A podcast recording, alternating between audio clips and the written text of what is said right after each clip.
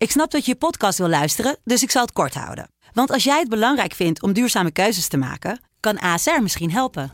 Nou hoor ik je denken, hoe dan?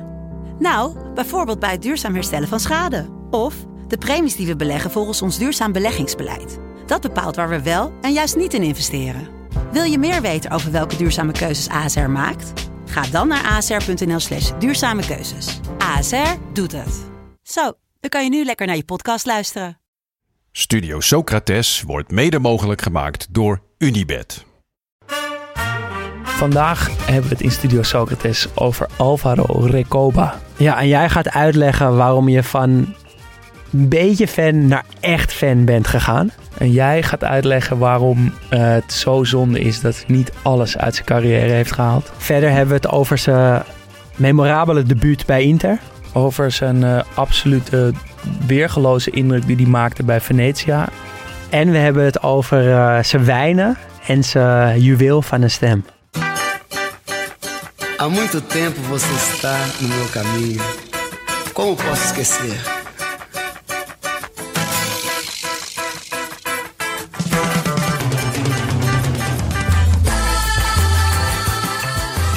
Welkom bij Studio Socrates, een podcast over alles wat voetbal mooi maakt.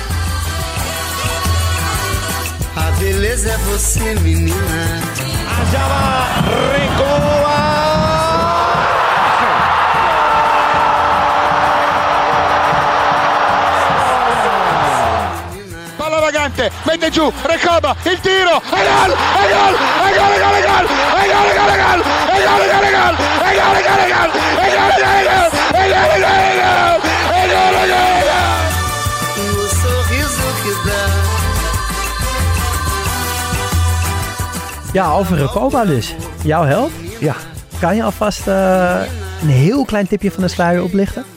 Alvast Eh, iets verklappen? Waar moet je meteen aan denken? Nou, eh, eh, ja, je zegt mijn held. Het, wa- het was meer een beetje mijn mannetje. Ja, is toch iets anders, Dat is toch iets anders. Ja. Maar nu zou ik, durf ik toch of misschien wat te- toe te geven te zeggen dat ik fan ben geworden.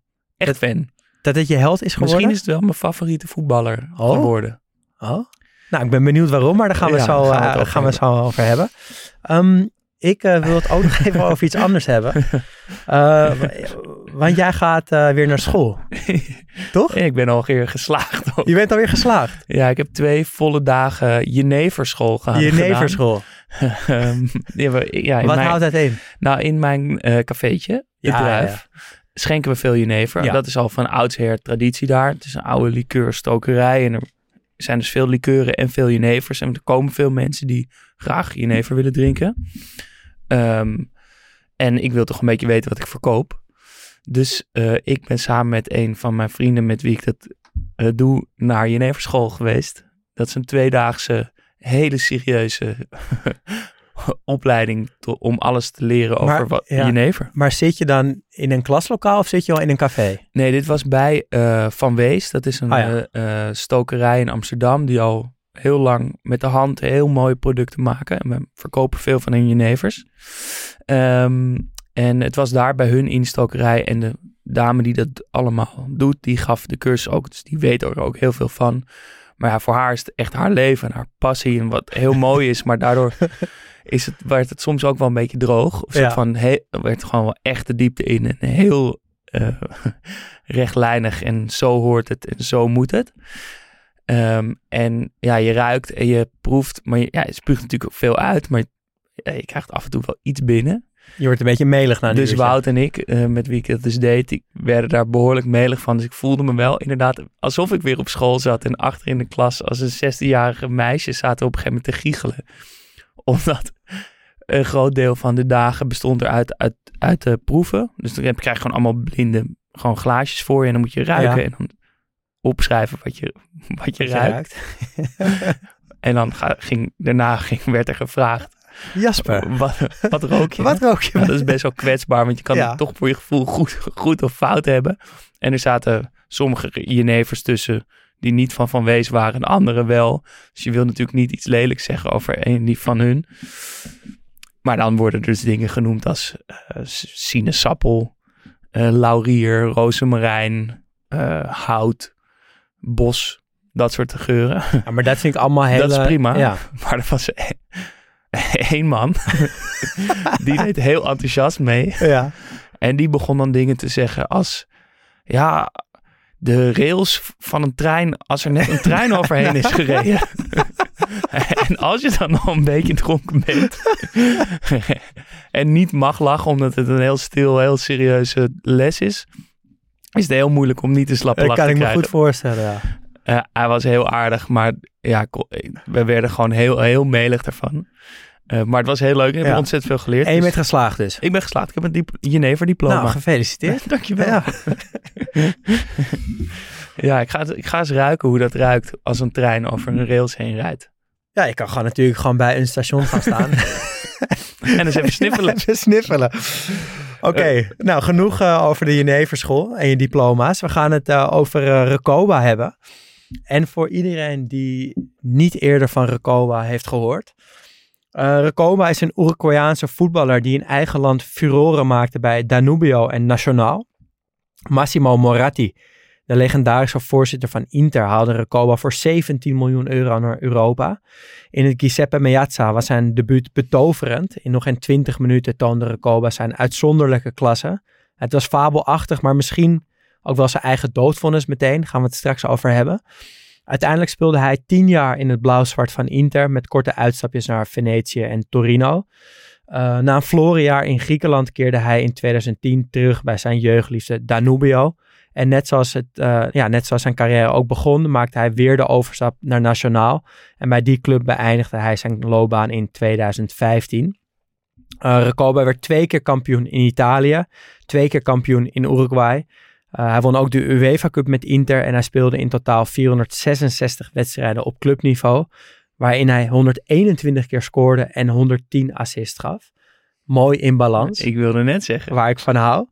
Ehm, met zijn vaderland was hij actief op het WK 2002. Hij speelde 69 interlands waarin hij 11 keer scoorde. Alvaro Recoba is geboren op 17 maart 1976 en is vandaag de dag 47 jaar oud. Even een korte samenvatting. Ja, het is toch wel indrukwekkend als je het 121 goals, 110 assists, zoveel wedstrijden op het hoogste niveau. Het viel me sowieso op dat ook in zijn wat mindere jaren bij eh, Inter, dat hij alsnog altijd wel zijn goals maakte en zijn assists gaf. Helemaal als je het afzet tegen de minuten die hij speelde, want hij was natuurlijk veel geblesseerd. Ehm, dus hij lijkt veel wedstrijden gespeeld te hebben, maar dat waren vaak wedstrijden waarin hij maar een half uur speelde of, of nog korter. Eh, en als je dan naar ratio terugrekent hoeveel goals en assists hij heeft gegeven, is het eigenlijk best wel veel. Eh, Ehm, alleen ja, misschien wisselvallig. Maar toch stond hij al vanaf het begin van dit seizoen heel hoog op mijn lijstje. En ik mocht Nou, deze week sterker nog, kiezen. Het was eigenlijk de bedoeling dat de allereerste aflevering over Recoba zou gaan. Klopt. Maar daar heeft Martkik eh, toen een, eh, een stokje voor gestoken. Die zei, je moet beginnen met Berbatov. En Ja. daar zijn we toch wel dankbaar voor. Ja, want dat, dat- werkte goed. Ja, Recoba is natuurlijk wat ongrijpbaarder, wat meer cult. Die niet onbekender ook wel. krochten meer. Ja. Ehm, en het is, Berbatov was een wat toegankelijker, ook voor onszelf, Ja. eerste, eerste eh, aflevering. Maar waarom wilde jij de eerste eigenlijk over Recoba doen dan? Nou ja, nu met terugwerkende kracht kan ik toch wel zeggen. Nou, ik word eigenlijk elke keer over de speler die we behandelen, word ik toch wel fan. Ja. Ehm Maldini, toen met de zomerspecials bijvoorbeeld. Del Piero, Canu, Cannavaro, Drogba, Veron, Rijkaard. Nou, eigenlijk allemaal Odegaard, Berbatov. Ehm, Ja, ik, ik krijg, ik krijg meteen een warm gevoel bij als ik nu als denk. Ik heb het idee dat ik ze beter leren kennen en een persoonlijke connectie mee heb. Ehm, en, maar dit, dit was anders, omdat ik dat dus al een, beetje had. Het, het was al een beetje mijn mannetje, maar Ja, was ik echt lekker. fan? Ik weet niet. Ik heb toch niet heel veel zien voetballen. Jij was dat met Canoe natuurlijk wel echt fan. Zeker. ja. Eh, en dat was gevaarlijk. Eh, dit was wat. eh, ik, wilde, ik wilde het gewoon weten of, of dat gevoel klopte. Ehm, en ik kan zeggen, nu alvast, vooruitkijkend op deze aflevering. het is gelukt. Ik ben fan geworden. Ik wil posters boven mijn bed. Ik wil shirts van hem kopen. Ik wil zijn handtekening ergens op. Want er klopt echt veel aan hem. Wat zich, zeg maar, puur persoonlijk ja, voor mij. Ja, ja, voldoet hij wel bijna aan, aan alle eisen die ik zou opschrijven waarom ik fan, van wie ik fan zou willen worden. Ehm, ten eerste de speelstijl. Zo'n beetje ongrijpbare nummer 10 met een prachtige dribbel. Precies de dribbel waar ik van hou. Met, met alleen door van richting te veranderen en op snelheid. Geen poespas. Geen poespas, maar wel technisch heel vaardig. In kleine, kleine bewegingjes. Geweldig schot. Prachtige uh, manier van schieten ook. De naam vind ik mooi. Ja. Alvaro Recoba. Het klinkt Heel al een mooi. beetje gevaarlijk en goed of zo. Ik zat een uh, compilatiefilmpje te kijken en ik werd ook gewoon fan van, van Inter van die jaren. Ja. Want Hij heeft ziet zoveel vette spelers gespeeld, hè? Precies, Ja. want ik zat dat in compilatiefilmpje te kijken en dan zie je hem scoren en dan wordt hij dus om de nek gevlogen door steeds mensen uit zijn team. En ik zal een lijstje geven van verschillende doelpunten, of tenminste van verschillende eh, spelers die hem dan Ja, ja, ja. om, om de nek vliegen. Dat is bijvoorbeeld Davids, Adriano en Veron. Jezus. Of Stankovic, Cordoba en Materazzi. Of Roberto Baggio en Zanetti. Die ook gewoon. Of Taribo West, Zamorano en Aaron Winter. Nou, die ook gewoon. die ook ja. gewoon. Of ook nog Vieri, Emre Belözoğlu en Consensao. Of Djorkaeff, Simeone en Ronaldo. Ja, dit en is dat is nog maar een kleine greep Ja. in die, die, die, wat is het, tien jaar? Ja, hij heeft tien jaar bij, dat vond ik trouwens ook, hij, hij heeft echt lang bij Inter gezeten. Tien jaar. Ja, Dus heel veel verschillende mooie spelers meegemaakt. Ehm, die shirts zijn eigenlijk altijd mooi van Inter. Zeker die jaren. Dat zwart-blauw gestreept met Pirelli als ideale sponsor. Ook de shirts van Venetia, waar die eh, dus een Jaartje, half jaar Ja, half eh, jaar. echt furoren maakt. Vind ik, staan ook wel echt hoog in mijn favoriete eh, shirts. Ehm, maar vooral ook dat ongrijpbare, dat er een soort zweem van mystiek en een soort geen ingeloste verwachtingen om hem heen hangt. En daardoor ook dat het iemand is die van mij voelt. Zeg maar, een Messi, daar zou ik nooit er zijn niet zo heel veel mensen. worden, omdat, omdat je Nee. niet met te veel moet delen. Ja, Je wilt toch dat het jou, zeker. j- jij bent fan dat van is essentieel voor de liefde. Ehm, het is toch ook wat voor mij het tijdsbeeld. Mijn vormende voetbaljaren waar we het vaak over hebben gehad. Ja, het zijn net de goede Nike-ballen. Net die Nike Scorpion KO shirts. De stadions, die teams, die spelers. Hij valt precies overspant die, die hele periode. Zijn eigen stijl met afgezakte kousen en dat haarbandje. En een beetje viezige kapsels. En een beetje een, een rotkop ook. Ja, niet heel stijlvol, maar wel straalt wel in alles voetbal uit. En dat wordt dan al die dingen, al die ingrediënten worden daarna ook nog eens soort bij elkaar gebonden door een nog diepere connectie door Pro Evolution Soccer. Ja. Iets Dat waar spel is zo ongelooflijk belangrijk geweest, hè? voor mij zeker. En eh, hij was degene met wie ik dan speelde. Ja. Die zet ik er altijd in. En ja, ik weet dus ook niet meer zo goed of ik al fan van hem was toen, of dat ik fan daardoor van hem ben geworden. Maar Wat was er eerder, de speler of het spel? precies. Ja. Maar doordat ik die connectie ook nog eens in het voetbalspel heb, bindt het al die ingrediënten samen en duwt het zich nog verder mijn, eh, hoe noem je dat? Ja, in mijn geheugen gegrift, via in mijn vormende voetbaljaren hersenkwap. ja. Eh, dus ja, ik ben eh, fan geworden van hem.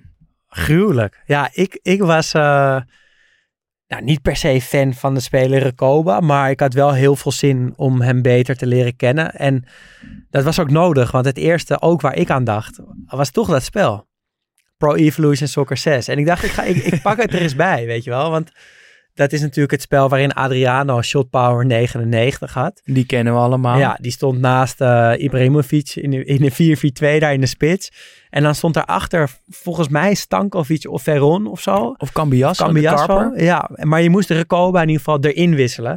Volgens mij Ehm, zat hij ook niet eens op de bank. Moest je hem echt nog uit de, de, wissel, de Ja. reservespelers eh, halen. Nou, dat heb ik dus even gedaan. en ehm, als je die skillset ziet van dat spel, ja, dat is niet mis.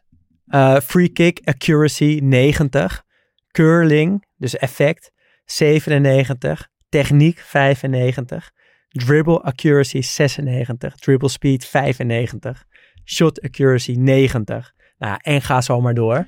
En natuurlijk, ik weet ook wel, Ja. dat spel maakt, maakt de, de spelers soms iets beter. Nou ja, de, de baas van Konami was fan van Inter. Ja. En maakte alle spelers van Inter vooral veel Ja. beter. Dus het is niet helemaal representatief. Maar ik denk, als je puur kijkt naar zijn kwaliteiten.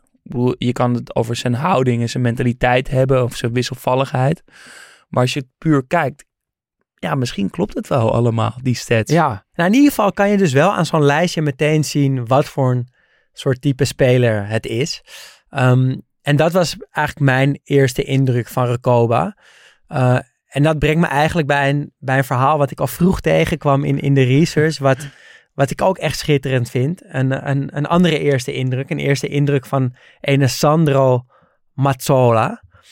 Eh, Sandro Mazzola was een ster in het legendarische elftal van Inter uit de jaren 60. Eh, en hij zag Recoba voor het eerst spelen in het shirt van Nacional. In Uruguay dus. Recoba was pas 20, maar verreweg de beste van het elftal. Hij scoorde 30 doelpunten in 27 wedstrijden. En Mazzola die dacht, ja, wie is dit? Dit is een buitenaards talent, een genie, een toekomstig gouden balwinnaar. En die belde met zijn vriend, eh Inter-voorzitter Massimo Moratti. Ehm, ja, die speelt ook een hele belangrijke rol in het leven van Recoba. En Moratti die twijfelde geen moment. Die legde 17 miljoen euro neer. In die tijd echt heel veel geld, helemaal voor iemand uit Uruguay. En die haalde Recoba naar Inter. En dat is ook op basis van gewoon een eerste indruk van zo'n Mazzola. Die iets ziet wat, wat hij niet los kan laten. Eh, wat hij zo mooi en zo goed vindt. Dat hij daar een actie aan verbindt. En wat dus heel belangrijk is in die carrière van Recoba. Maar ik denk ook wel, maar daar komen we denk ik straks nog wel op te spreken. Er zit die genialiteit of die potentie die, die een gouden balwinnaar zou moeten hebben, die zit er wel in. Ja, zeker. Die zit er vanaf moment één in. En die is- zit er ook, ik denk ook dat dat is, dat is onbetwistbaar eigenlijk. Iedereen die hem ziet spelen, ziet dat in één keer. Uh, maar goed, hij komt dus uit, uh, ja, bij Nationaal heeft hij eigenlijk al, heeft hij een transfer gemaakt. Hij komt van uh, Danubio. Wel een bijzondere club, want het is vernoemd naar de rivier de Donau. Omdat het, dus Danubio is Donau in het Spaans, omdat het is opgericht door twee van oorsprong Bulgaarse broers die een voetbalclub zijn begonnen in Montevideo. Ja, en niet alleen Recoba heeft daar gespeeld, maar ook Forlan, Cavani en Jiménez, die verdediger van Atletico Madrid. En uit die tijd zijn ook echt geweldige foto's te vinden van Recoba in, de, in het zwart-witte shirt van Danubio. Maar vooral ook van Cavani. Dat hij, ja, hij lijkt nu natuurlijk een beetje op, op een, ja, een, een sluipschutter, een huurmoordenaar. Maar ooit was hij gewoon een puber met een beugeltje. Bij Danubio. Bij Danubio. Dat zijn echt geweldige foto's. Uh, hij was 17 toen hij daar debuteerde. um, hij scoorde meteen 11 keer in 34 wedstrijden. Maakte het jaar erop meteen een transfer naar nou, de Uruguayaanse topclub, Nacional. Daar ging het nog beter. Hij dartelde echt. Uh, ik denk dat je, uh, dat je dat wel kan zeggen. 30 goals in 27 wedstrijden, zoals gezegd. En één daarvan is de mooiste. Een dribbel die hem niet alleen... Ja, die, hij dribbelt daarmee eigenlijk naar Europa toe. Want het is ongelooflijk. En ik kan me helemaal voorstellen hoe dat is gegaan. En misschien ben ik rom te romantisch daarvoor, maar... Nee, je bent ja, niet te romantisch. Toch in die tijd, eind jaren negentig... Er gaan geruchten van een speler in Uruguay die goed is, die zo vaak scoort. Je hoort misschien die statistieken. Maar ja, hoeveel, hoeveel scouts zitten er op de bank en hoe overtuig je dan zo'n voorzitter van Inter? Ik stel me zo voor dat er dan opeens een gekopieerde VHS-band op de mat valt met een zo'n uh, airmail sticker of misschien wel in een krat per boot door de brievenbus gegooid. En daar staat dan een korrelige beelden op van één doelpunt. En dat is dit doelpunt. Uh, hij staat ook op YouTube onder de titel Recoba Goal Similar de Maradona. Dus het is een dribbel gelijk aan de dribbel van uh, Maradona. En het is precies de dribbel dus waar ik van hou. En dan kleine... heb je het over die 86 Engeland dribbel van Maradona. Precies. Ja. Het zijn uh, driftige kleine passen. En zonder poespas, zonder echt in de duels te komen. Maar gewoon door klein een beetje je schouder naar beneden te laten hangen. En van richting te veranderen. Schiet hij er doorheen. Eigenlijk, heel even nog. Eigenlijk zoals je dribbelt bij PES ook, toch? Ja, Toch met van die kleine ik dacht, tikjes. ik wilde nog een heel stuk in het draaiboek zetten over hoe je dribbelt in een voetbalspel en hoe Ja. hij dribbelt. Maar die, die gelijkenissen zijn best wel, omdat je in een, zeker die oude voetbalspelletjes zit zo'n bal een beetje, ah, heeft een, een speler een bal, die bal in het bezit. ja, en je kan maar vier kanten en op dan met die draai je een beetje Ja. en dan die bal die gaat er een beetje zo voorlangs. Maar dat, ja, dat, dat heeft een hele rare relatie, die speler met die bal. En hij voetbalt dus ook een beetje zo. Die goal gaat zo. Hij, de keeper rolt de bal naar hem toe. Hij staat nog 20 me- meter voor de eigen eh, middenlijn. En in plaats van de bal aan te nemen en open te draaien, loopt hij eigenlijk eerst langs de bal naar voren. Dus die bal komt hem tegemoet. En dan draait hij er achterlangs omheen. En komt hij dus op snelheid uit zonder de bal nog goed te hebben aangeraakt met die bal in zijn bezit. Kapt meteen daardoor, kan hij heel makkelijk op snelheid achter een verdediger eh, langs kappen. Eh, en dan rent hij naar voren. eh, zet nog een andere verdediger op het verkeerde been door nou, eigenlijk een beetje op snelheid er, links langs te tikken. Het gat sluit zich vervolgens naar de goal toe. Er komen, knijpen denk ik wel vijf spelers naar binnen. En dan doet hij eigenlijk iets heel raars. Nou, tikt de bal nog een aantal keer voor zich uit. En dan in één keer tikt hij de bal veel te ver voor zich uit. Lijkt het. Rechtdoor, hard voor zich uit het strafschopgebied in. Eh, maar daardoor lanceert hij zichzelf dus ook een beetje. Snijdt hij tussen die eh, knijpende verdedigers door. Is precies op tijd in het strafschopgebied bij de bal om hem nog langs de keeper te tikken. En dan al vallend, eh, zoals die goal van Maradona, al vallend langs de keeper met een moeilijke hoek, schiet hij de bal keihard in het, in het dak van de goal met die ja, fabelachtige linker van hem. Eh, en daarmee, ja, het, ja het is, die goal is wel echt zo bijzonder dat ik ook meteen 17 miljoen euro voor hem Ja. had neergelegd. Ja, en hij is, zo, hij is ook nog zo jong hier. Ja, het is een klein driftig mannetje, Ik korte vind- beentjes. Op een of andere manier vind ik zo'n solo goal van dat is geen goal die je maakt als je 19 of 20 bent, toch? Dan ben je iets ouder als je die goal maakt. Je bent, dat kan niet zo nee, je daar moet je naartoe groeien. ja, toch? maar hij had dat dus toen al. En ja, dat, dat is de transfer naar Europa, die dribbel. En eh, hij komt bij Inter terecht, zoals gezegd. En bij Inter gebeurt daar iets heel bijzonders. Want hij, eh, ja, hij debuteert in 1997 in een thuiswedstrijd tegen Brescia.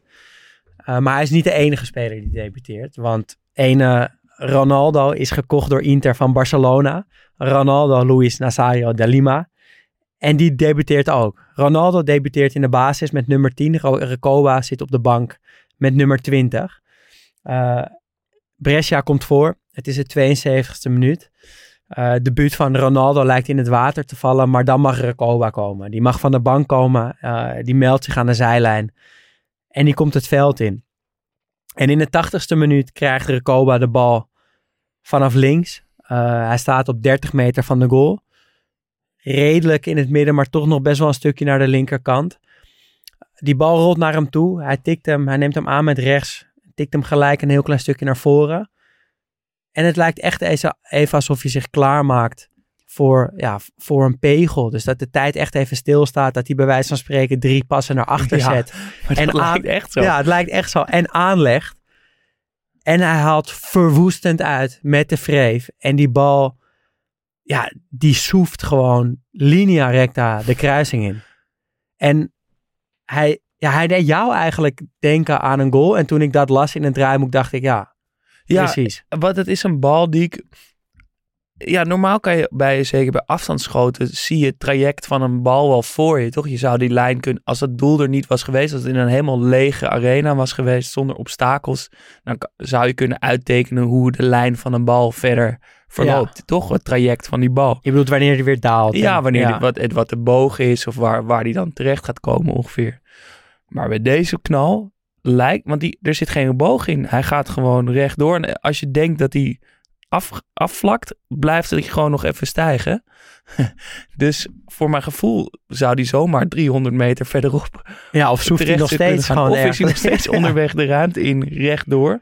De enige andere goal die ik ken die de natuurwetten zo tart, is die goal van Seedorf tegen Atletico. Ja, helemaal. Toen ik dat las, dacht ik, oh ja. ja. Maar Eh, want daarvan geloof je niet dat die bal zo lang zo rechtuit kan gaan. Maar daar zit wel een enorme curve aan. Als je, die, als je dan de beelden van achter het doel ziet, Ja, dan zie je dat hij heel erg draait. En en zo'n buitenkant curve. Precies. Maar bij deze bal, die gaat gewoon in een streep. Ja, en het is dus het debuut van Recoba. Hij, hij staat net koud acht minuten in het veld en het staat 1-1. Ehm Recoba vliegt in de armen van Zanetti en eh, Diego Simeone. En dan denk je al, dit is een droomdebuut, maar het, het kan dus nog mooier. Want vijf minuten later krijgt Inter een vrije trap. Weer een meter of 30 van de goal. En Recoba, dat jochie van 20, gaat achter de bal staan. Het is nu iets rechts van het midden, iets rechts op het veld. En hij neemt een aanloop en hij schiet met binnenkant voet, randje vreef, maar toch echt wel binnenkant voet. Die bal met ongelooflijke snelheid en met een ongelooflijke, ja, effectvolle daling eigenlijk in de hoek van de keeper in de kruising. En het, het is een vrije trap waar je echt alleen maar van kan dromen. Een debuut waar je alleen maar van kan dromen. Het zijn twee goals die ja, de, die de meeste spelers van hun levensjaren, hun hele carrière niet gaan maken. En Recoba maakt ze In in zijn 17 debuut minuten. in 17 minuten en vestigt zijn naam bij de Nerazzurri en is voor, voor één middag beter, groter dan Ronaldo. Ja, het is, het is waanzinnig. En ja, de ontlading ook naar die doelpunt is prachtig. Want het, je ziet ook dat het echt nog maar een klein jongetje is. Ja, dat zie je na En afloop hoe, zo goed ook. hoe, hoe verbaasd Ja. hij is. Hoe iedereen hem om de, om de armen vliegt. En dat hij daar ongemakkelijk van wordt. Zich totaal geen houding weet te geven. Maar ook ontzettend blij is. Echt heel leuk juichen.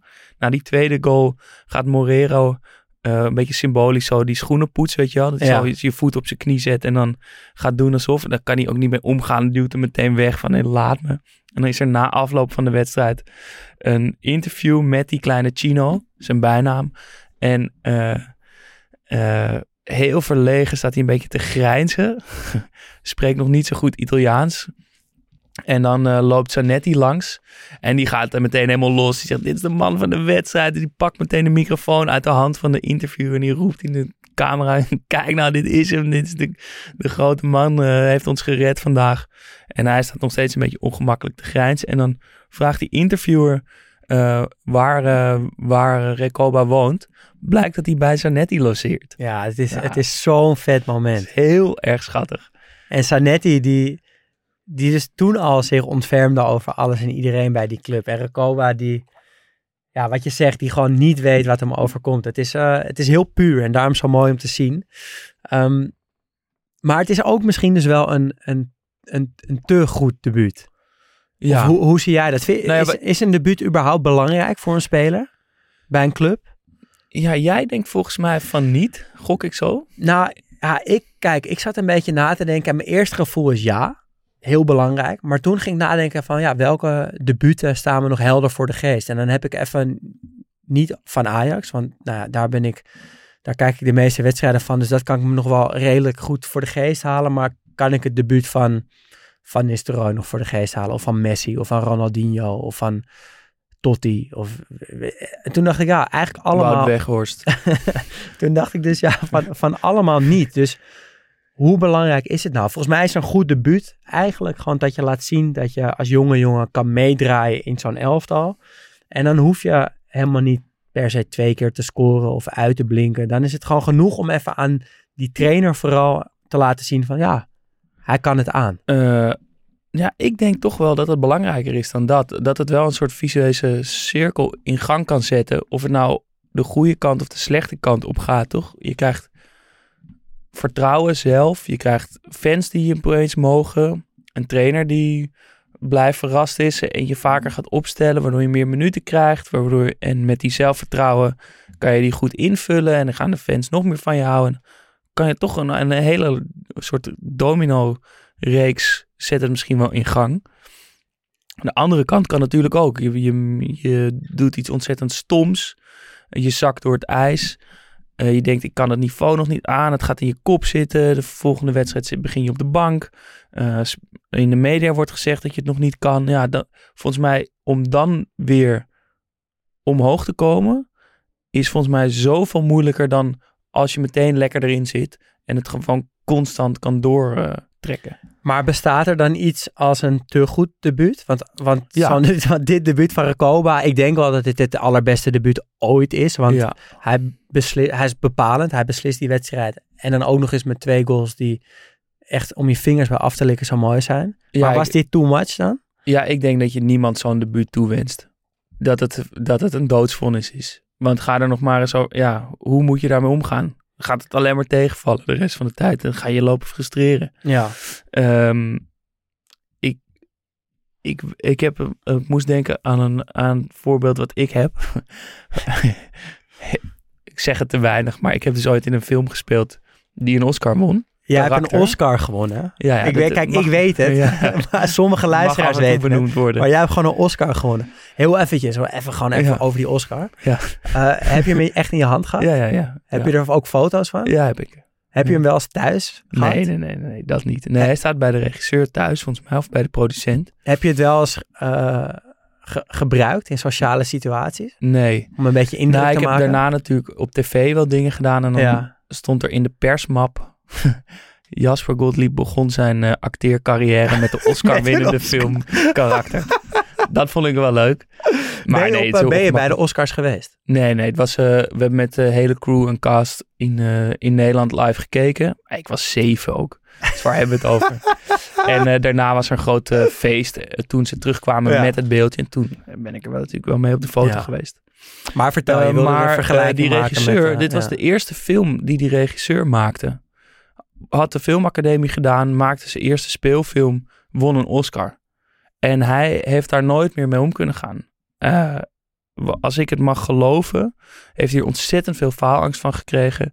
En hoorde ik een verhaal dat hij pas na tien jaar therapie die film aan zijn psycholoog durfde te laten zien. Jezus. Zoveel impact kan het dus ook wel hebben. Dat je Kan je daar iets bij choked. voorstellen? Dat het, dat het zo... eh, dat het dus echt zo... Nou, kijk, mijn ca- carrière begon natuurlijk ook met een Oscar. Ja. en ik heb er wel overheen kunnen zetten. Nee, ja, weet ik veel. Ja, ik kan, ik kan me wel voorstellen. Ja, ga er nog maar eens. Het gaat altijd tegenvallen. Mensen gaan zeggen dat je minder goed is. eh, ga je Ja, ik daar aan die eh, standaard houden? Ja, nou, ik moest denken... Kijk, het kan, het kan soms een oneerlijke standaard zetten. En ik moest heel erg denken aan het debuut van Jairo Riedewald. Ja, ik denk dat dat het tweede na beste debuut ooit is. Ja, bij Ajax. Alleen... eh, Die ja, scoorde ook twee ja, die keer kwam na in bij 1-0 Rode JC uit en die boog de wedstrijd om met volgens mij twee kopballen uit een corner. Alleen wat ik daar heel anders aan vind, is dat dat, dat zijn een beetje twee lucky goals of zo. Die goal, aan die goals van Riederwald, daar zit geen eigenheid aan of geen kwaliteit of zo. Het was helemaal niet zijn kwaliteit om uit een corner te scoren. En dat zag je op dat moment ook wel al. Ja. Dus daar kan je als kijker en als trainer en, en als media, kan je daar meteen wel, kan je die slag wel maken. ja, het was Zo- toeval. Hij liep per ongeluk Precies, tegen die bal bij. Recoba zie je heel duidelijk dat, dat hoe hij die goals maakt, dat is ook de speler die hij is. Mm. En ik kan me dan wel voorstellen dat het echt ongekende druk eh, met zich meeneemt. Hoe, eh, hoe debuteerde jij op het hoogste niveau? Ja, bij AFC heb ik natuurlijk ook wel ge- gedebuteerd en zo voelde dat toen ook wel echt. Volgens mij maakt speech gedaan? Nee, dat was nee, dat kwam was in de winterstop Oh, dus. Dus nee, de, de, ehm, ehm, ik, had, ik heb een beetje twee ge- gevoelens daarbij. Of tenminste, ja, kijk, ik had mijn echte debuut. Dat was gewoon een invalbeurt van 10 minuutjes in een wedstrijd die er niet echt meer toe deed. Eh, het enige wat ik me daarvan kan herinneren is dat ik eh, toen volgens mij ongeveer voor het eerst in mijn leven überhaupt inviel. En dat ik na 10 minuten gewoon helemaal kapot was. Gewoon dat die invalbenen, weet je wel. Gewoon met je pap in je benen en toch wel spannend. Dus dat was, ja, was gewoon prima. Was niet bijzonder. En ik had een basisdebuut. En dat vond ik veel makkelijker.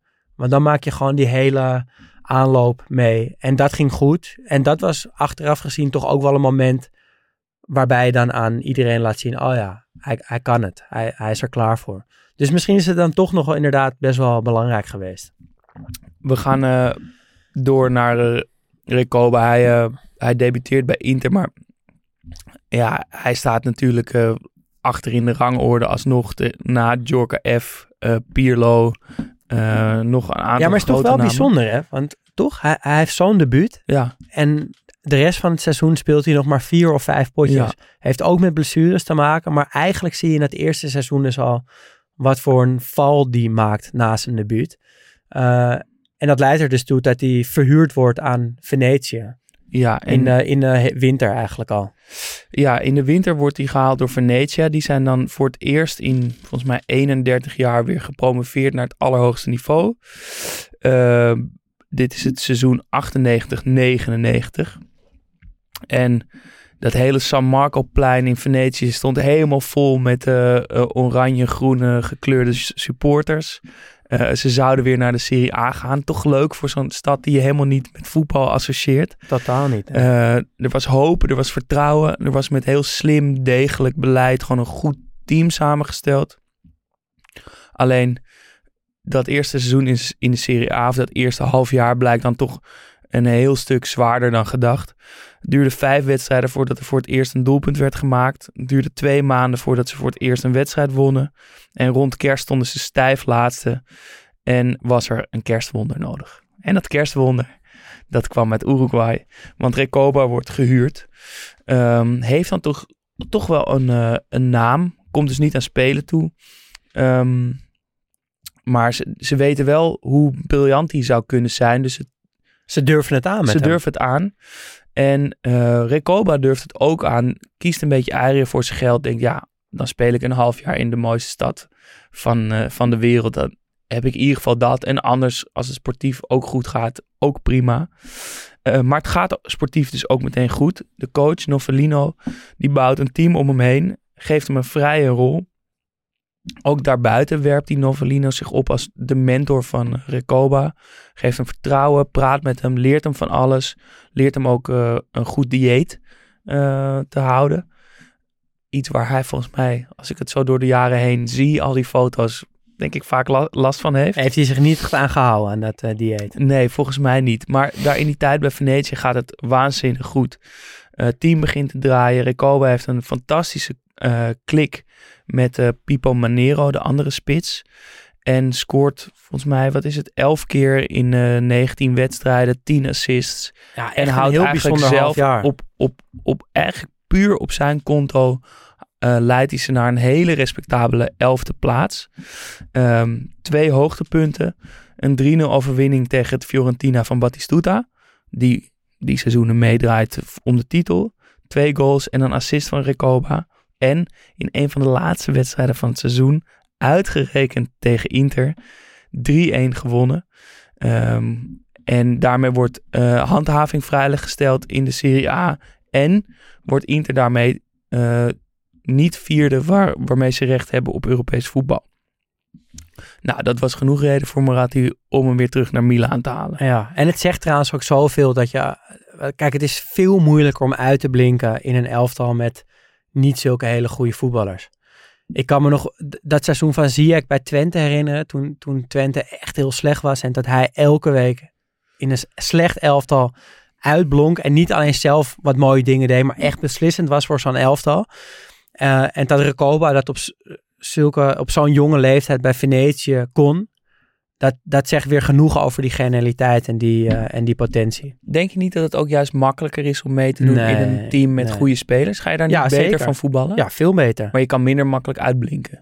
Nee, daarom, het is veel moeilijker om uit te blinken in een, oh, moeilijker. Of zei ik oh, het sorry. verkeerd? Ja, dat je, ik dacht Oh. dat je zei dat Nee, het het is moeilijker veel- is om uit te blinken. ja, in een slecht elftal. Ja.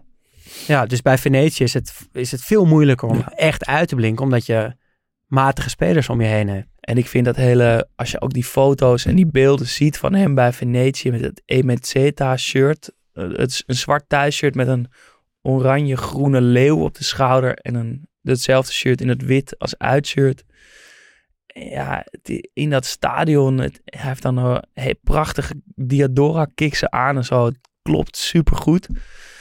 Dat geeft, gaf mij in ieder geval wel heimwee naar de club die Venetië ooit geweest moet zijn. Want ja, ik heb er nu echt niks mee. Met al die uitgemolken shirts en eh marketingcampagnes met al die hele mooie vrouwen die Ja, die nieuwe shirts dragen. ja en, en de harde kern in Venetië draagt die shirt dus ook niet. Dragen alleen die oude shirt met Ja. het oude logo nog als thema van ja, we zijn toch een voetbalclub.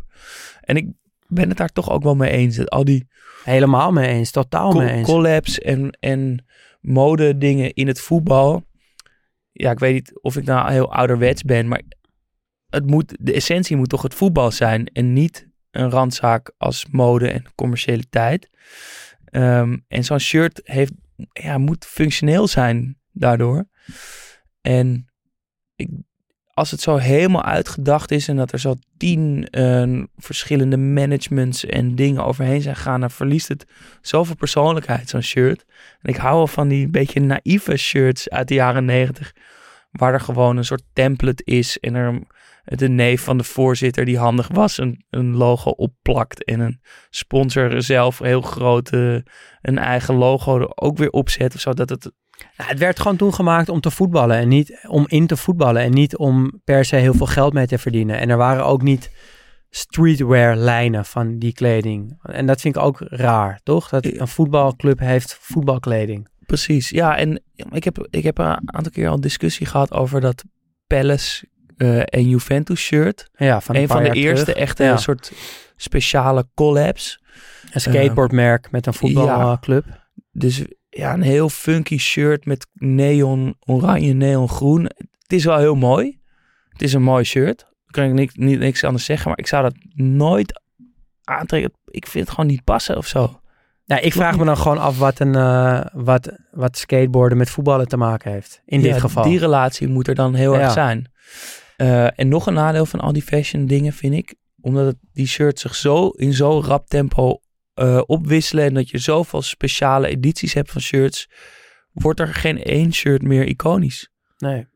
Want ja, je hebt de tijd niet om uit te groeien tot een iconisch shirt. Of ja, het moet echt één succes aan vasthangen. Heel kenmerkend zijn met dat shirt. Maar voor de rest Ja, volgens mij zijn we het hier eh, helemaal over eens. Ve- Venetië moet terug eh, naar hoe het was met Recoba. En wij moeten terug naar Inter met Ja. Recoba. Ja, want Inter keert naar die eh, geweldige periode bij Venetië dus terug naar Inter. En dat lijkt me toch een lastige situatie, want hij heeft daar al een onuitwi- onuitwisbare eerste indruk gemaakt.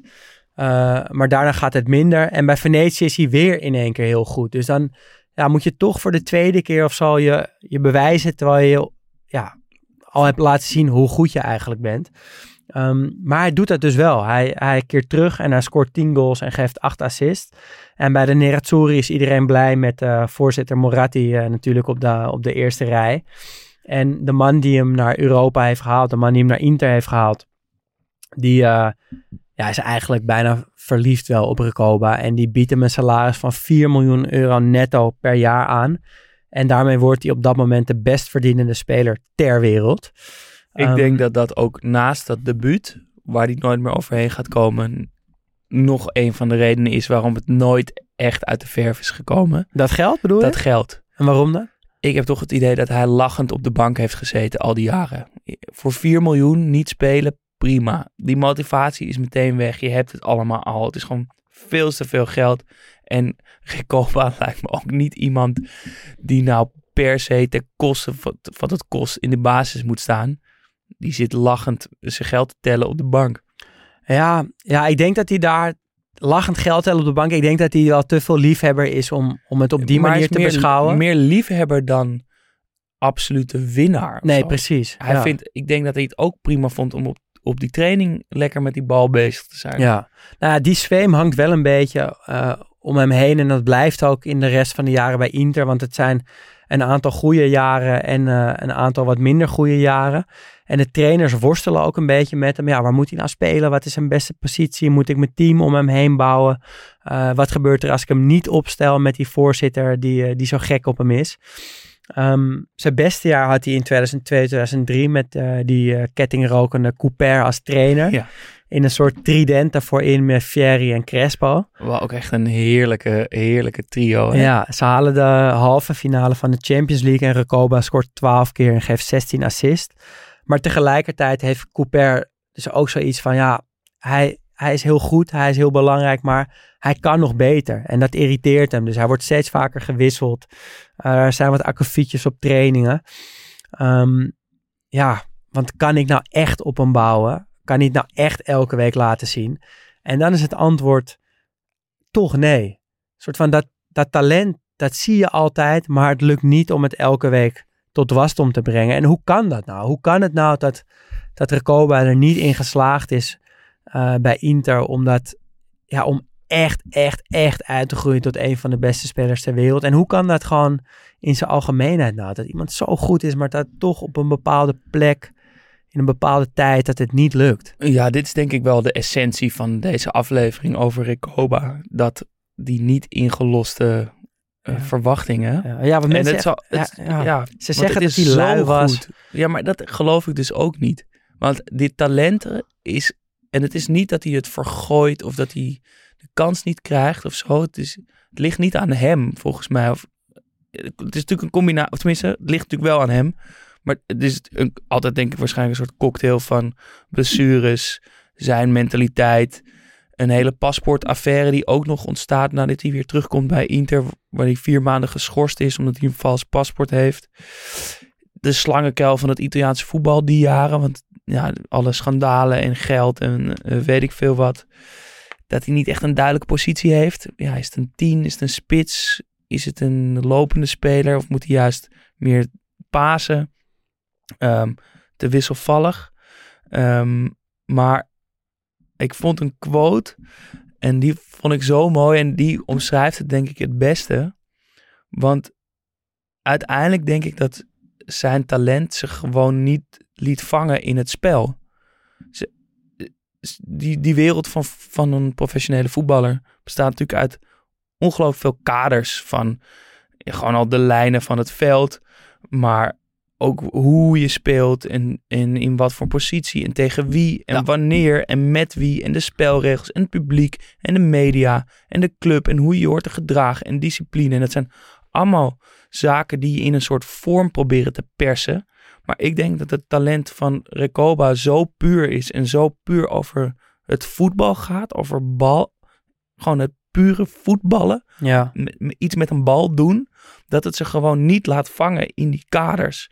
En ik, ik las een artikel over hem en daarin werd een quote van, een, eh, van de Franse componist Debussy gen- genoemd. En eh, dat luidt zo. nou, nou gaan we wel, eh, maken we wel even een slagje. Works of art make rules, but rules do not make works of art. Met andere woorden, ja schitterend. ja, hij bepaalt eigenlijk de regels. En die regels kunnen zijn talent niet bepalen. Maar als je hem ziet voetballen, dan wil je er eigenlijk alles aan doen om hem vrij te laten en het te zien. Ja. En dat kan natuurlijk niet in professioneel voetbal. Nee, maar het is wel meer dan genoeg reden om het, ja, om het wel in ieder geval proberen in woorden te vatten. Wat dat dan geweest is, wat hem zo geniaal maakt. En, het moet dus ook een beetje poëtisch. Ja. Omdat hij zo'n, ja, hoe noem je dat? Een vluchtige, soort ongrijpbare, soort feerieke-achtige voetballer is. Ja, nou ja, de- die Moratti, die, die voorzitter van Inter, die dus helemaal gek, stapelgek op hem was, die heeft, die heeft ook een keer iets soortgelijks over hem gezegd. Die zei, Alvaro Recoba is geen voetballer, hij is voetbal. En dat, dat, dat is het ook voor mij, inderdaad. Van hij, hij, hij is geen voetballer die links is of rechts is, of goed kan schieten, of goed kan pasen, of een spits is, of een nummer 10. Hij is dat hele spel. Hij is waarom, waarom dat spel bestaat eigenlijk. Om, om mensen zoals hem soort van te kunnen dienen eigenlijk. Daar komt het ja, op eigenlijk neer. moet alles in het. De, de heel, niet alleen het team, maar gewoon het hele voetbalspel moet eigenlijk in het teken worden gezet om zo ja, iemand... van zulke talenten. Want het is om je vingers bij, bij af te likken. En nu we toch met quotes Ja, bezig nog zijn, eentje. nog eentje. Ja. En die vond ik namelijk ook heel sterk. Er stond ergens, Recoba may not have been as good as your favorite footballer, but he was also much better. En hoe interpreteer je die? Nou, hij, hij is natuurlijk uiteindelijk, als je nu uitzoomt, wat heeft hij bereikt als voetballer? Niet zoveel. Nee. Het was niet, een- ik, wil je hem in je team? Ik weet het niet. Staat hij in de top 50 beste voetballers ooit? Nee. Zeker niet, zeker niet. Dus dat, Maar was hij beter? maar dan- hij was Ja. wel beter dan al die andere voetballers die er wel in stonden. Ja. Ja, Dat is, vond ik toch ook wel een hele treffende, ja en treffende dan zin. nog, nog één quote. Ik, ik heb hem niet meer helemaal letterlijk paraat, maar daar kwam het wel tegen. Is dat Veron ook ergens gezegd had van... ehm, de enige reden waarom Recoba niet de beste voetballer van de wereld is geworden... omdat hij zelf koos om dat niet te worden. Ja. De- dat je zo goed bent, dat dat, dat, dat soort zaken, ja, het zal allemaal Ja. wel of zo. Eh, Ja, en als je dan naar die beelden kijkt, dan, dan ja, voor- kijk, ik, hou, ik was zelf ook, ook ik was ik, een pasende speler en links, dus dat is dan bij Recoba meteen waar ik dan naar kijk van hoe, weet je, hoe, hoe werkt die trap? Hoe, maar wel heel klein en ook vrij snel. Nee, zeker. Maar dan ben ik toch het meest gefascineerd door die, door die trap. En hij heeft, hij heeft vrij trap gescoord. Ja, op een manier wat helemaal niet kan. Weet je wel, zijn vrije trap op rand 16 en 20 meter was goed. Heel goed. Alleen die vrije trappen van nog verder, van een meter of 30, eigenlijk van de plek eh, wa- waarvan hij scoorde bij zijn debuut.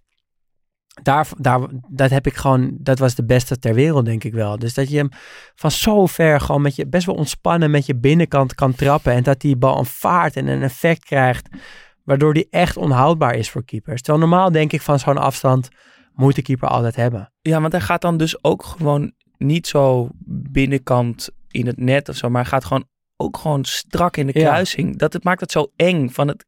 het oh, Het klopt hoe niet. kan je daar nou op gokken of zo? Dat, het klopt niet, want hij gaat dus gewoon precies daar op die plek Ja. en ook met die boog. Het is te goed eigenlijk. Ja, ja.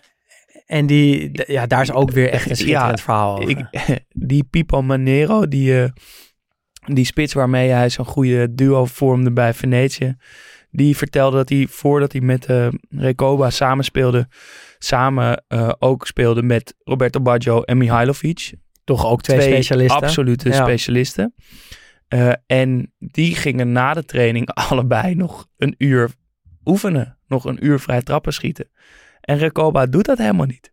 Die, die shock naar de training doet het minimale. En shock daarna weer weg. Maar in de wedstrijd gaat hij achter die bal staan. En schiet hij hem dus gewoon strak in de kruising. Omdat hij gewoon Het kan zit varen gewoon op in. zijn Ja. pure voetbaltalent. En dan die, ja, die totale ontspanning. Hij hangt ook heel erg met zijn lichaam naar achteren toe. Waardoor je denkt dat die bal eigenlijk hoog overgaat. Maar daardoor kan hij hem... Ja, ik weet niet, ik weet niet hoe hij het doet. En ook, hij, hij lijkt die bal ook een beetje te duwen bijna. Wat ook gek is, want die bal gaat super hard. En wat me ook nog opviel eraan is dat hij de bal vaak in de hoek van de keeper schiet. Dus in de verre hoek. Eh, wat eigenlijk ook wel logisch is voor een speler met een techniek als hij. Omdat je dan, dan hoef je die bal niet nog keurig over een muurtje heen en dan nog genoeg te dalen. Als je die bal al zo precies, zo hard kan schieten, kan je hem veel beter gewoon vrij baan op het goal afkrijgen. Ja. Ja, daar zit zeker wat in. En ook buiten die, buiten die vrije trappen om is, is zijn traptechniek echt geweldig. En hij heeft veel doelpunten dat hij van rechts een beetje naar binnen komt. En dat hij met buitenkant voet nog een keer naar het binnen toe kapt. En dat hij eigenlijk zo dwars op de bal komt te staan. En dat hij dan met binnenkant hem zo in de korte hoek, dat hij zo van buiten de goal naar binnen toe draait. Zo onhoudbaar inschiet. En dat is, ja, dat is de meest logische manier, denk ik, om zo'n bal te trappen. Alleen hij, ja, hij doet dat dan weer op zo'n perfecte manier. Dat het, eh, ja, Ja, het is een beetje eng hoe, hoe goed Ja. hij hem steeds raakt. En, en nu krijg je een beetje het beeld wat ik eigenlijk van tevoren ook had. Namelijk een speler die vaak van 20 meter die bal erin schiet. Maar hij heeft echt alles gedaan. Die dribbles, dat Qua was iets wat ik eigenlijk bedoel helemaal... Ja, ja. die dribbles was ik helemaal verge- vergeten. Maar die, ja, hij heeft, hij heeft alle goals gemaakt die je kan bedenken. Eh, en het lijkt me ook een speler die dat graag wilde. Ook om al die verschillende soorten doelpunten te maken. Dus een dribbel van eigen helft.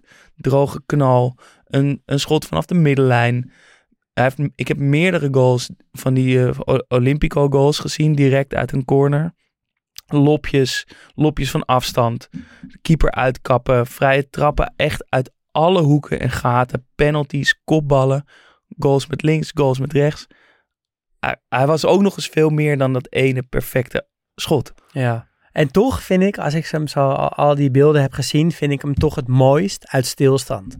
Ja, jij houdt natuurlijk wel van de langzame. Ja, maar hij was niet langzaam. Hij Nee. was snel en hij, hij, hij kon heel goed dribbelen. Maar en hoeft het niet eens. het, het past toch op een of andere manier niet. Ik vind het toch het mooiste vanuit stilstand. Die schoonheid zat ook een beetje in de, in, ja, in de stilte van Recoba. En een zelfs een beetje in die luiheid. En ik weet ook niet of hij echt lui was, maar gewoon in het nou, niet meer doen dan noodzakelijk is. En het dan toch heel mooi eruit laten zien. Ja, ik kreeg toch ook een beetje het idee dat hij, of het idee dat het een luie middenvelder was die hard had leren schieten, zodat hij niet hoefde te rennen. Ja, maar het is meer dan maar hard. het is, het is meer, ja. en hij doet dan eerst vaak ook een dribbel tussen drie man door. En dan heeft hij genoeg ruimte voor zichzelf gecreëerd om te kunnen uithalen. Ja. Ehm, ja, dat zijn toch een beetje die wisselvallige jaren bij Inter. Hij bouwt af via een huurperiode bij Torino, een beetje niet zeggend. Panionos op Griekenland, nou helemaal niks zeggend. Maar dan eh, maakt hij de overstap weer terug naar Uruguay. ja, naar Danubio. En eh, om vervolgens na een jaar ook weer naar Nationaal te gaan. Eigenlijk dus ook ja, precies hoe hij zijn carrière begon. Eh, en in Uruguay wordt hij nog twee keer kampioen bij Nationaal. Eh, en als je daar dan weer beelden van ziet, dan is het gewoon de Recoba die je kent, maar gewoon in alles net een tikje langzamer. Maar dat maakt dus helemaal niet uit. Eigenlijk is het die voetballer al, maar kon hij ook nog eens heel goed dribbelen. Ja, Ehm, hoogtepunt na die terugkeer is een vrije trap in de Uruguayaanse klassieker van Nacional tegen Peñarol. Op 9 november 2014, dan is hij inmiddels 38. Dan schiet hij een vrije trap van 30 meter. Ja, je zou bijna, ja, hoe kan het ook anders? Eh, schiet hij erin bij een 1-1 stand in de 96ste minuut. En dit keer schiet hij hem wel over de muur heen. En dan met zoveel effect dat hij dus eigenlijk die bal die draait eigenlijk weer terug en komt dus in het zijnet. Maar hij staat buiten dat doel af. Dus die bal die gaat eerst over de muur heen naar de goal toe en draait dan weer af.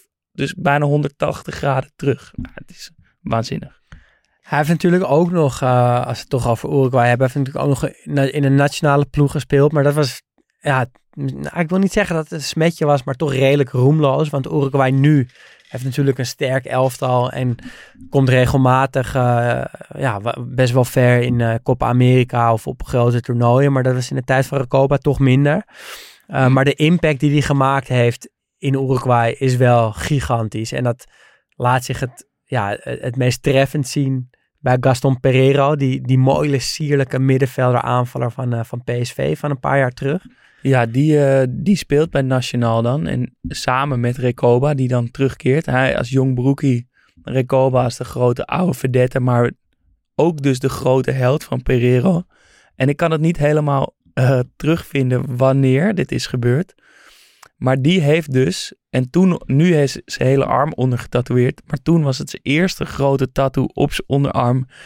Een gigantisch portret van Recoba op zijn arm gezet. Ik weet niet of hij dat had gezet omdat hij uh, fan was en dat het gewoon zijn jeugdheld was. Of dat hij het ook zette omdat hij met hem zou gaan samenspelen. Maar dat zou toch wel een beetje eng zijn dat je maandagochtend op je werk komt en dat je collega dan, dan jou, jouw portret op zijn arm heeft gezet. Dat ik uh, volgende keer naar de studio kom met een tattoo van jou op mijn arm. Ja, dat zou toch wel eng dat zijn. zou wel een beetje eng zijn, ja. uh, maar dat is zo. Dus die, en die staat er uh, natuurlijk gewoon nog steeds op. Daarbij is Gaston Pereiro ontzettend in mijn achting gestegen. Zeker. Nou, was al een, een, geweldige voetballer. Ik kan me ook echt goed voorstellen dat hij fan is van Recoba. Maar nou, we zullen die foto zeker even delen. Ook op onze socials. Is uh, ja, toch wel indrukwekkend. Om iemands anders hoofd op je arm te zetten. Van een andere voetballer. Ja. Ja, je, je ziet het denk ik wel eens met Maradona of zo. Maar voor de rest, om van zeker niet van teamgenoten uh, tattoos te hebben. Ik zou niet weten nee. wie dat nog meer heeft. Uh, dan moeten we het ook nog even natuurlijk, want anders zouden we Socrates niet zijn, over zijn stijl hebben. Ja, dus dat, ja, het kapseltje hebben we natuurlijk vrijdag al besproken, maar ja, wat een kapsel toch in zijn jonge jaren bij Uruguay. Ja, er is een, een voetbalplaatje van Recoba bij Uruguay. Wordt dit denk je onze, onze post op Instagram? Ja, ik ja? denk het wel. Ja. Um, je ziet hem in dat lichtblauwe shirt. Hij kijkt een beetje stoïcijns voor zich uit. Met dat rare Chinese achtige uiterlijk. En dan heeft hij een soort jaren 60 bob met een, ja, ik begin nog wel kapper te lijken. met een, met een uh, strakke pony en dan een soort, dan gaat het stijl naar beneden langs zijn hoofd en dan waait het ook nog een beetje uit aan de onderkant. Het, ja, het is echt een meisjeskapsel, als je, zoals je een meisjeskapsel zou tekenen. Ja, maar wel echt onderscheidend. En dat was hij ook... Uh in de kicks waarop je speelt. Hij had vaak Diadora of Essex aan. Ehm, en nu zag je vroeger natuurlijk wel meer dat spelers op dat soort merken speelden. Ri- Rivaldo op Mitsuno bijvoorbeeld ook nog.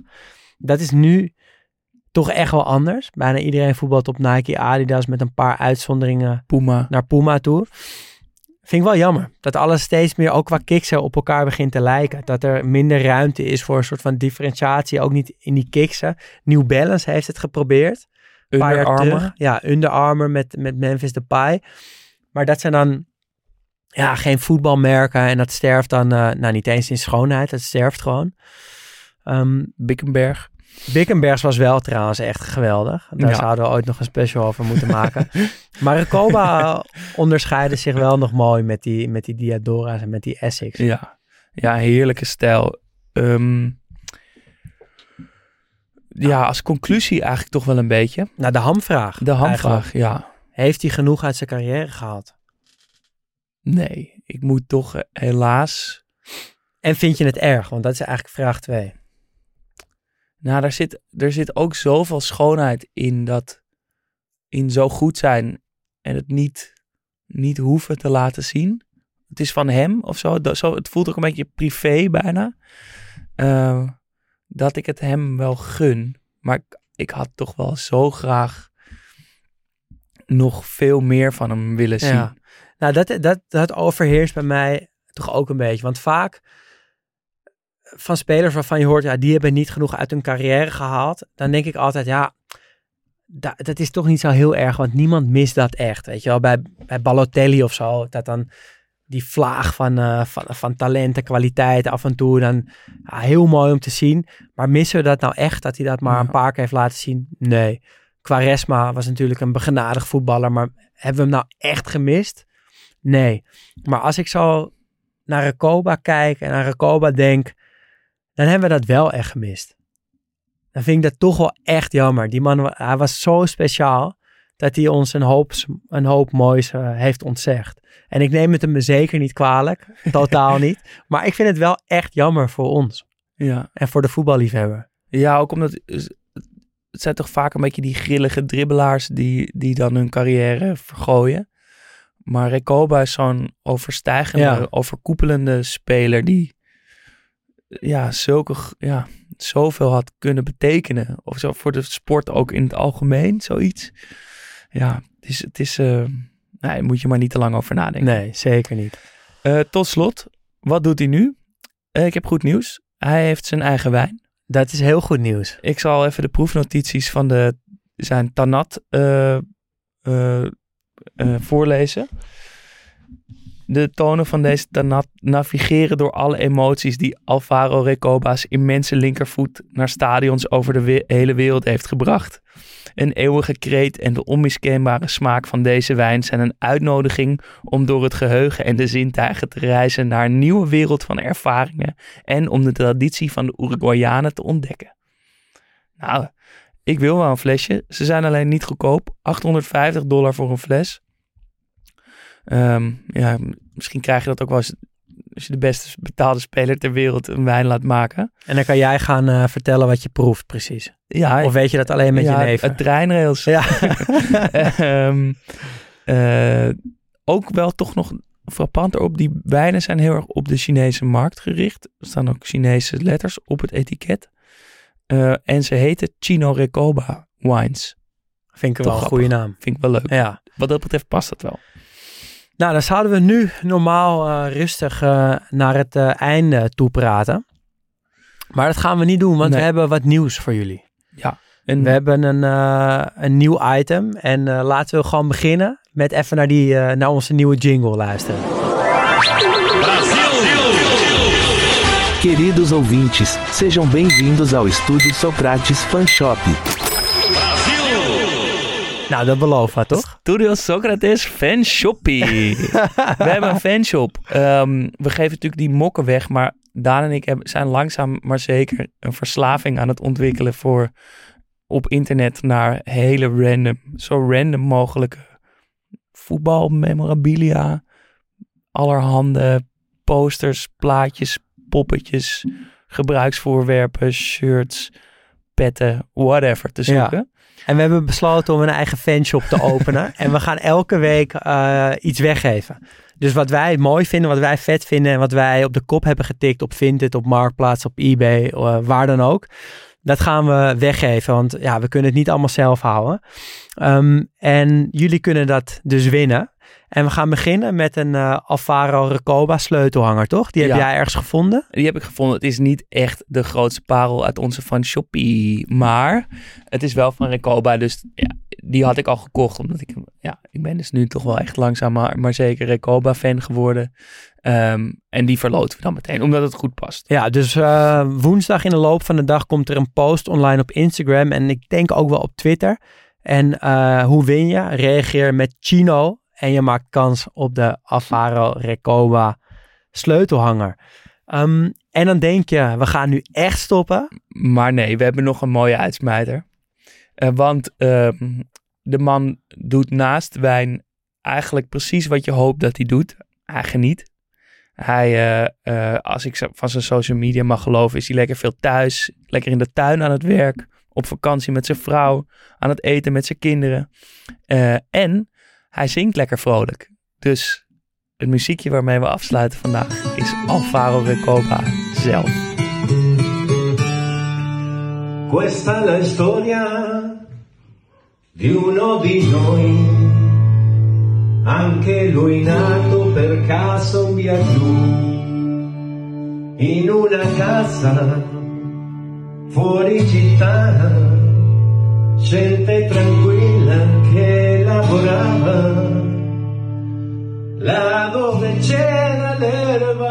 Studio Socrates wordt mede mogelijk gemaakt door FC Afkikken. Wil je meepraten? Dat kan. Laat een bericht achter op vriendvandeshow.nl slash Studio Socrates of via Instagram studio-socrates. Mailen kan trouwens ook. Ons e-mailadres is studiosocratespodcast at gmail.com. Questo ragazzo va da via blu, si divertiva a giocare con me, ma un giorno disse vado in città e lo diceva mentre piangeva. Io gli domando amico non sei contento, vai finalmente a stare in città, la troverai le cose che non hai avuto qui.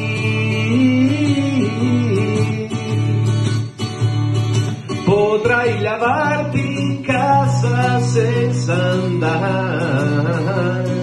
giù nel cortile. Mio caro amico disse, qui sono nato e in questa strada ora lascio il mio cuore, ma come fai a non capire? È una fortuna per voi che restate a piedi nudi a giocare nei prati, mentre in centro io respiro il cemento, ma verrà il giorno che ritornerò ancora qui. E sentirò l'amico treno che fischia così. Oh, oh. Passano gli anni, ma otto sono lunghi, però quel ragazzo ne ha fatta di strada, ma non si la sua prima casa, ora con i soldi lui può comprarla, torna e non trova gli amici che aveva, solo case su case, catrame e cemento, là dove c'era l'erba ora c'è una città e quella casa in mezzo al verde ormai dove sarà?